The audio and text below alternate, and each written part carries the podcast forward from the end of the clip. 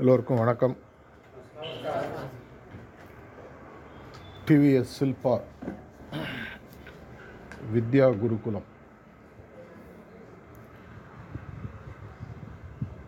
வித்யான்னா தெரியும் இல்லையா? என்ன? வித்யான்றது சம்ஸ்கிருதத்தில் பார்த்தா நாலேஜ்னு சொல்லி சொல்லுவாங்க. இந்த குருகுலம்ன்ற கான்செப்ட் இன்றைக்கி உலகத்தில் ஆல்மோஸ்ட் எங்கேயுமே இல்லை. இது பார்க்கறது கொஞ்சம் மகிழ்ச்சியாக இருக்குது புதுசாக ஆன்மீகத்தை பற்றி தேடுறவங்க எல்லாருமே கேட்கக்கூடிய ஒரு முக்கியமான கேள்வி. ஆன்மீகம்னா என்ன?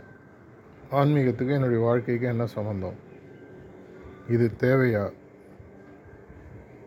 இல்லை இன்றைக்கி இருக்கக்கூடிய ஜென்ரேஷனில் ஆங்கிலத்தில் சொல்லுவாங்க what is in it for me இதனால் எனக்கு என்ன பலன்?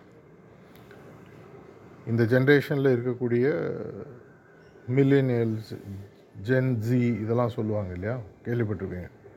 ஜென்ரேஷன் ஜின்னு சொல்லி சொல்லுவாங்க. ரெண்டாயிரத்துக்கு அப்புறம் பிறந்தவர்கள். நீங்கள் எல்லாருமே வந்து ஃபண்டமெண்டலாக கேட்குறது எதை செய்கிறதா இருந்தாலும் இதன் மூலமாக எனக்கு என்ன பலன்? இந்த சிந்தனை பொதுவாக எல்லா இடத்துலையுமே இருக்குது அப்படி இருக்கக்கூடிய பட்சத்தில் ஆன்மீகம்னா என்ன? இதுக்கு என்னுடைய தினசரி வாழ்க்கைக்கு ஏதாவது சம்மந்தம் இருக்கா? இது எனக்கு தேவையா? தேவைன்னா என்ன பண்ணணும்? அப்படின்ற கேள்விகள் நார்மலாக எங்கேயுமே வரக்கூடிய ஒரு விஷயம். ஒரு பள்ளியில் சேர்றோன்னா இந்த பள்ளியில் சேர்ந்து நான் என்ன கற்றுக்க போகிறேன் எதனால் இந்த பள்ளியில் சேரணும்? இந்த பள்ளியை நீங்கள் சூஸ் பண்ணி உங்கள் அப்பா அம்மா சேர்த்துருக்கலாம் நீங்களே சேர்ந்துருக்கலாம். இந்த சிஸ்டம் எனக்கு இன்னும் ஃபுல்லாக என்னன்னு தெரியல. அந்த காலத்து குருகுலம் தெரியும் நான் பார்த்துருக்கேன். ஏதோ ஒரு காரணத்துக்காக இந்த பாதையை நீங்கள் எடுத்திருக்கீங்க. ஆன்மீகம்ன்ற வார்த்தைக்கு பல அர்த்தங்கள் பல விதமாக பல பேர் பேசுகிறாங்க இதை பற்றி நான் போன வாரம் கூட நான் டெய்லி வந்து எனக்கு தோன்ற ஒரு சிந்தனையை ஒரு கொட்டேஷனாக எழுதி அது ட்விட்டர் எல்லாத்துலேயும் வரும் இன்ஸ்டாகிராம் எல்லாத்துலேயும் வரும். அதெல்லாம் பார்க்குறீங்களான்னு எனக்கு தெரியாது. பார்க்குற பழக்கம் உண்டா? அதெல்லாம் கிடையாது. ம்? நல்லது. அப்படியே இருங்க. வீக்லி ஒன்ஸ் அப்பா அம்மாவோட பேசுறது அது மாதிரி. ஸ்மார்ட் ஃபோன்லாம் கிடையாது. ஸ்மார்ட் ஃபோன் அதில் என்னுடைய சிந்தனையில் தோணினது ஆன்மீகத்தை பற்றி நான் எழுதினேன் போன வாரம் ஒன்று ஸ்பிரிச்சுவாலிட்டினா என்ன? ஆன்மீகன்ற வார்த்தை இங்கிலீஷில். இப்போ இங்கிலீஷில் எழுதி அது தமிழும் எழுதுவேன் நான். நார்மலாக இங்கிலீஷ் தமிழ் ஹிந்தி எல்லாத்துலேயும் வரும். Spirituality is nothing but allowing every pe- person to reach their ultimate potential. தமிழாக்கத்தில் சொல்லணும்னா ஒவ்வொரு மனிதனின் முழு திறமையும் முழுமையாக அடைய காட்டக்கூடிய ஒரு வழிதான் ஆன்மீகம். அது பொருளாதார வாழ்க்கையை சேர்ந்ததாக இருந்தாலும் சரி இல்லை கடவுள் கடவுள் சிந்தனைகள் இதை சார்ந்த விஷயங்களாக இருந்தாலும் சரி உலகத்தில் பிறந்த அனைவருக்குமே இன்றைக்கி உலகத்தில் யாராவது ஒன்று சாதிச்சிருந்தாங்கன்னா அந்த சாதனையை செய்யக்கூடிய திறமை ஒவ்வொரு மனிதன்ட்டே இருக்கு அது அத்லெட்டிக்ஸாக இருக்கலாம் படிப்பாக இருக்கலாம் விஞ்ஞானமாக இருக்கலாம் மெய்ஞானமாக இருக்கலாம் பணம் சார்ந்த விஷயமாக இருக்கலாம். யாராவது ஒரு மனிதன் ஒரு விஷயத்தை செஞ்சிருந்தான்னா அதை செய்யக்கூடிய ஒரு ஐன்ஸ்டன்ட் இருக்காருன்னு வச்சுக்கோங்க. இல்லை ஒரு மகாத்மா காந்தின்னு இருக்கார். இல்லை இந்த ஃபவுண்டேஷன் ஆரம்பித்த அந்த காலத்து டிவிஎஸ் ஃபேமிலியாக இருக்கட்டும். யாருமே வந்து உலகத்தில் ஒரு பெரிய லெவலில் ஒரு சாதனை படைத்தவர்களாக இருக்கக்கூடிய பட்சத்தில் அதே சாதனையை படைக்கக்கூடிய திறமை ஒவ்வொரு மனிதனுக்குள் இருக்கக்கூடிய ஒரு விதையாக இருக்கிறது. அந்த விதை அப்படியே காணாமல் போகிறதா விருட்சமாக மாறுகிறதான்றது யார் கையில் இருக்குது அது என் கையில் இருக்குது இதை புரியக்கூடிய ஒரு வழி தான் ஆன்மீகம். அது எந்த சிந்தனையில் நீங்கள் திருப்புறீங்கன்றதை பொறுத்து இருக்கு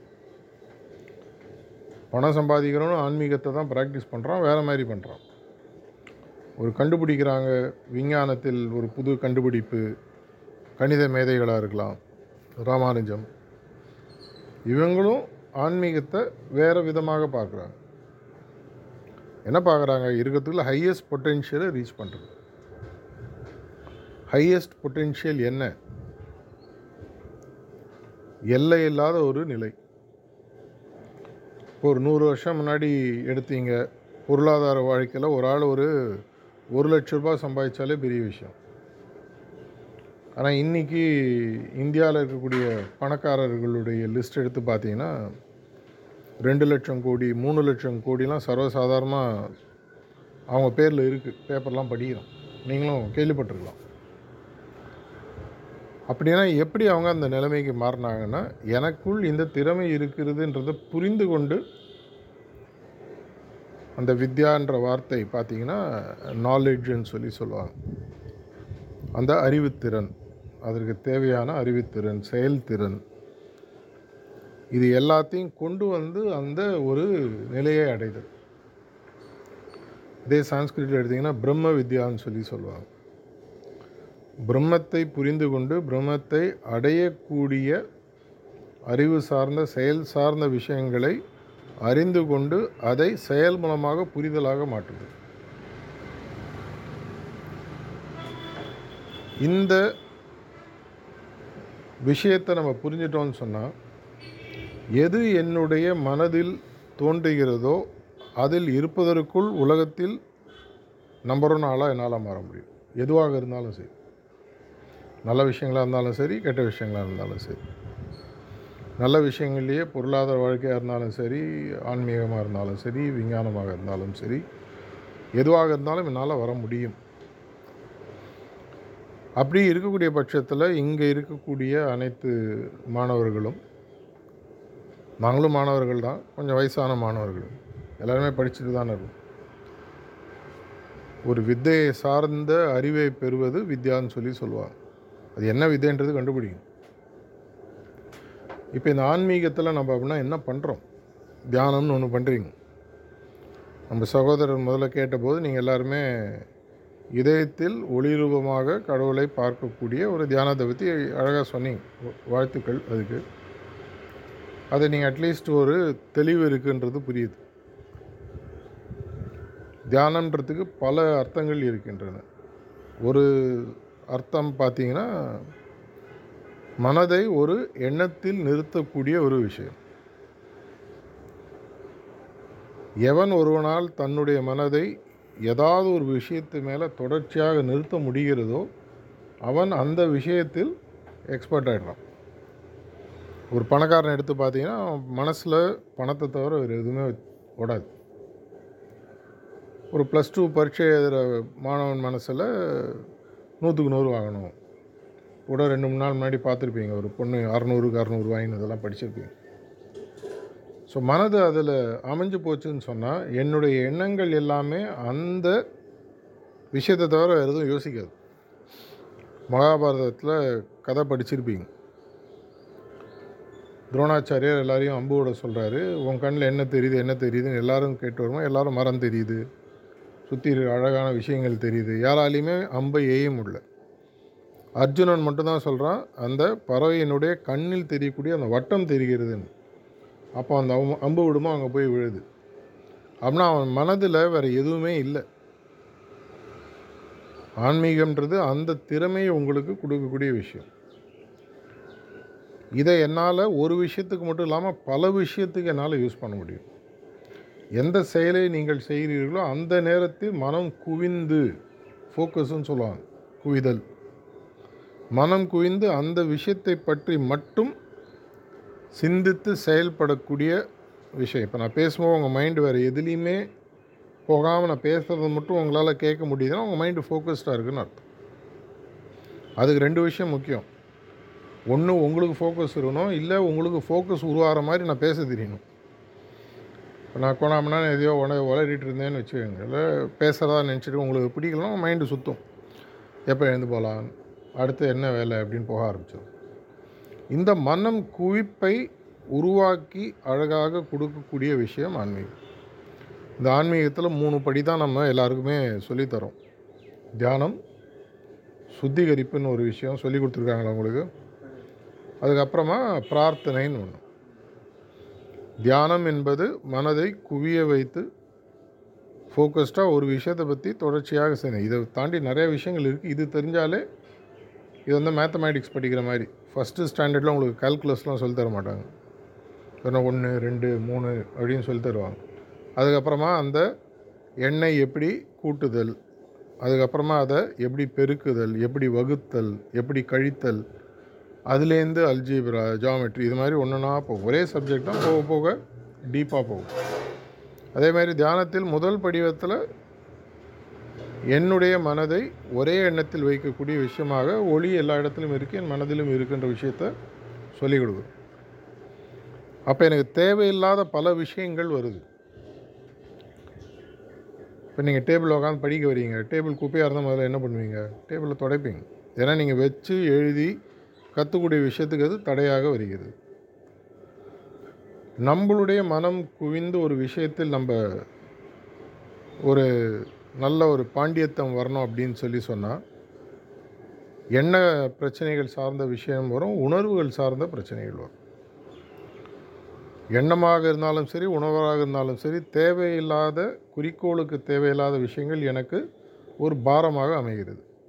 இதற்காக தான் நம்ம என்ன பண்ணுறோம் சாயங்காலத்தில் பார்த்தீங்கன்னா சுத்திகரிப்புன்ற ஒரு விஷயத்த சொல்லிக் கொடுக்கும்.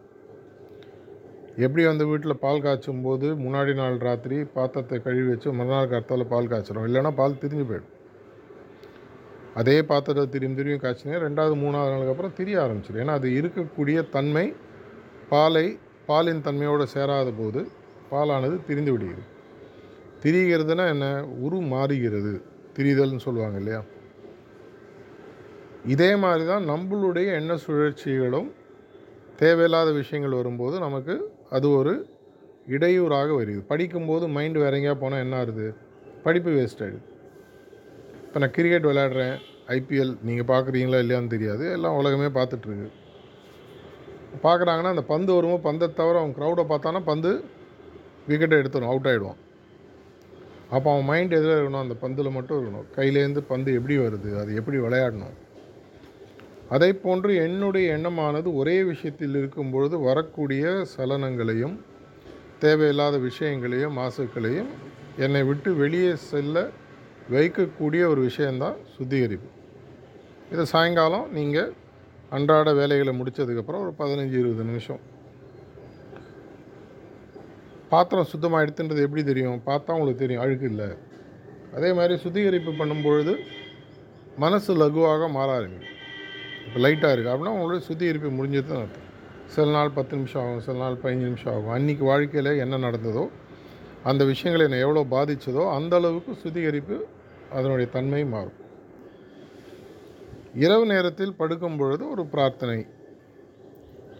எதுக்காக பிரார்த்தனை பண்ணுறோம் எந்த விஷயத்தை நோக்கி நம்ம போகிறோமோ அந்த விஷயத்தை என்னோட எப்பவுமே ஒன்றா இருக்கணுன்ற ஒரு பிரார்த்தனையோடு நம்ம படுத்துக் கொள்கிறோம். காத்தால் எழுந்துக்கும் பொழுது இதே மாதிரி அதே எண்ணத்துடன் சேர்ந்து அந்த இறைத்தன்மையுடன் ஒன்றாக சேர்கிறோம்.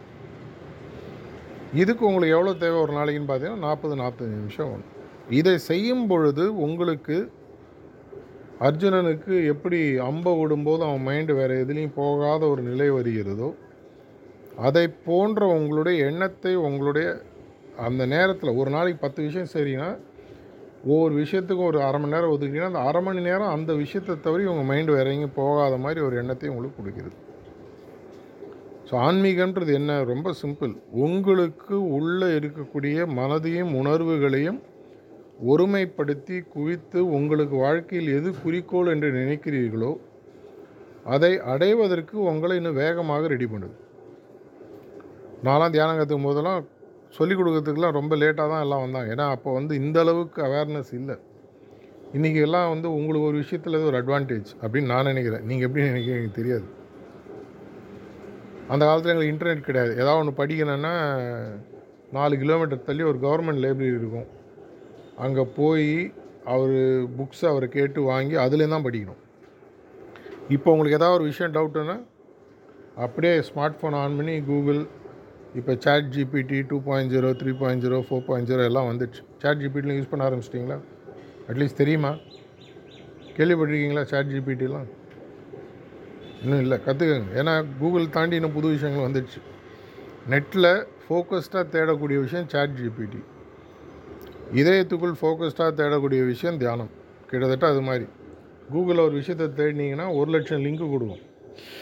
சாட் ஜிபிடியில் தேடினா உங்களுக்கு தேவையான ஒரே ஒரு விஷயத்தை மட்டும் பதில் கொடுக்கும் ஒரு பதில் தான் கொடுக்கும் அது.